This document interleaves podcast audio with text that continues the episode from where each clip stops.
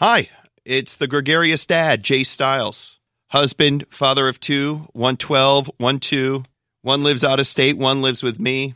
I have a full set of hair and some crazy stories to share. Putting your son to sleep at two and a half is the hardest task I've ever had to do in my entire life. I know that's a big thing to say, but getting him to sleep is, I'm shocked I have a full head of hair. So I know it's all about the schedules, and, and we do a great job of that. And he goes, takes a nap during the day, and he's got activities during the day. And my wife, who stays at home with him, does a terrific job with that. Or so she says. I love you, honey.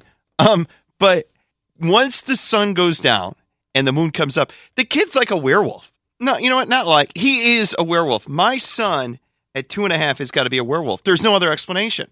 I mean, he's wide awake. And I'm not just talking 7:30, 8:30, 9:30. 11:30, this kid's acting like it's 11:30 a.m. Which actually no because at 11:30 a.m. he's taking a nap. At 11:30 p.m. he's wide awake, ready to party on a Tuesday night.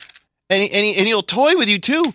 So he'll lay there on the couch and look all snuggly and watching a program and it looks like he's about to go to sleep and you know his eyes are fluttery and whatnot and and in the moment the moment you sit down to have dinner or to watch a show or a movie or do something constructive with your life wide awake.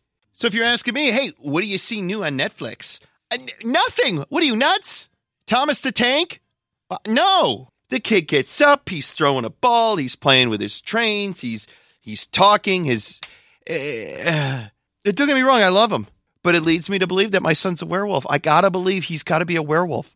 He doesn't like the day. It's easy to get him down for a nap, but my God, to put him to bed at night, he's Wolfman Jack. That you know what? The spirit of Wolfman Jack is in my son Jack. Wolfman Jack version 2.0.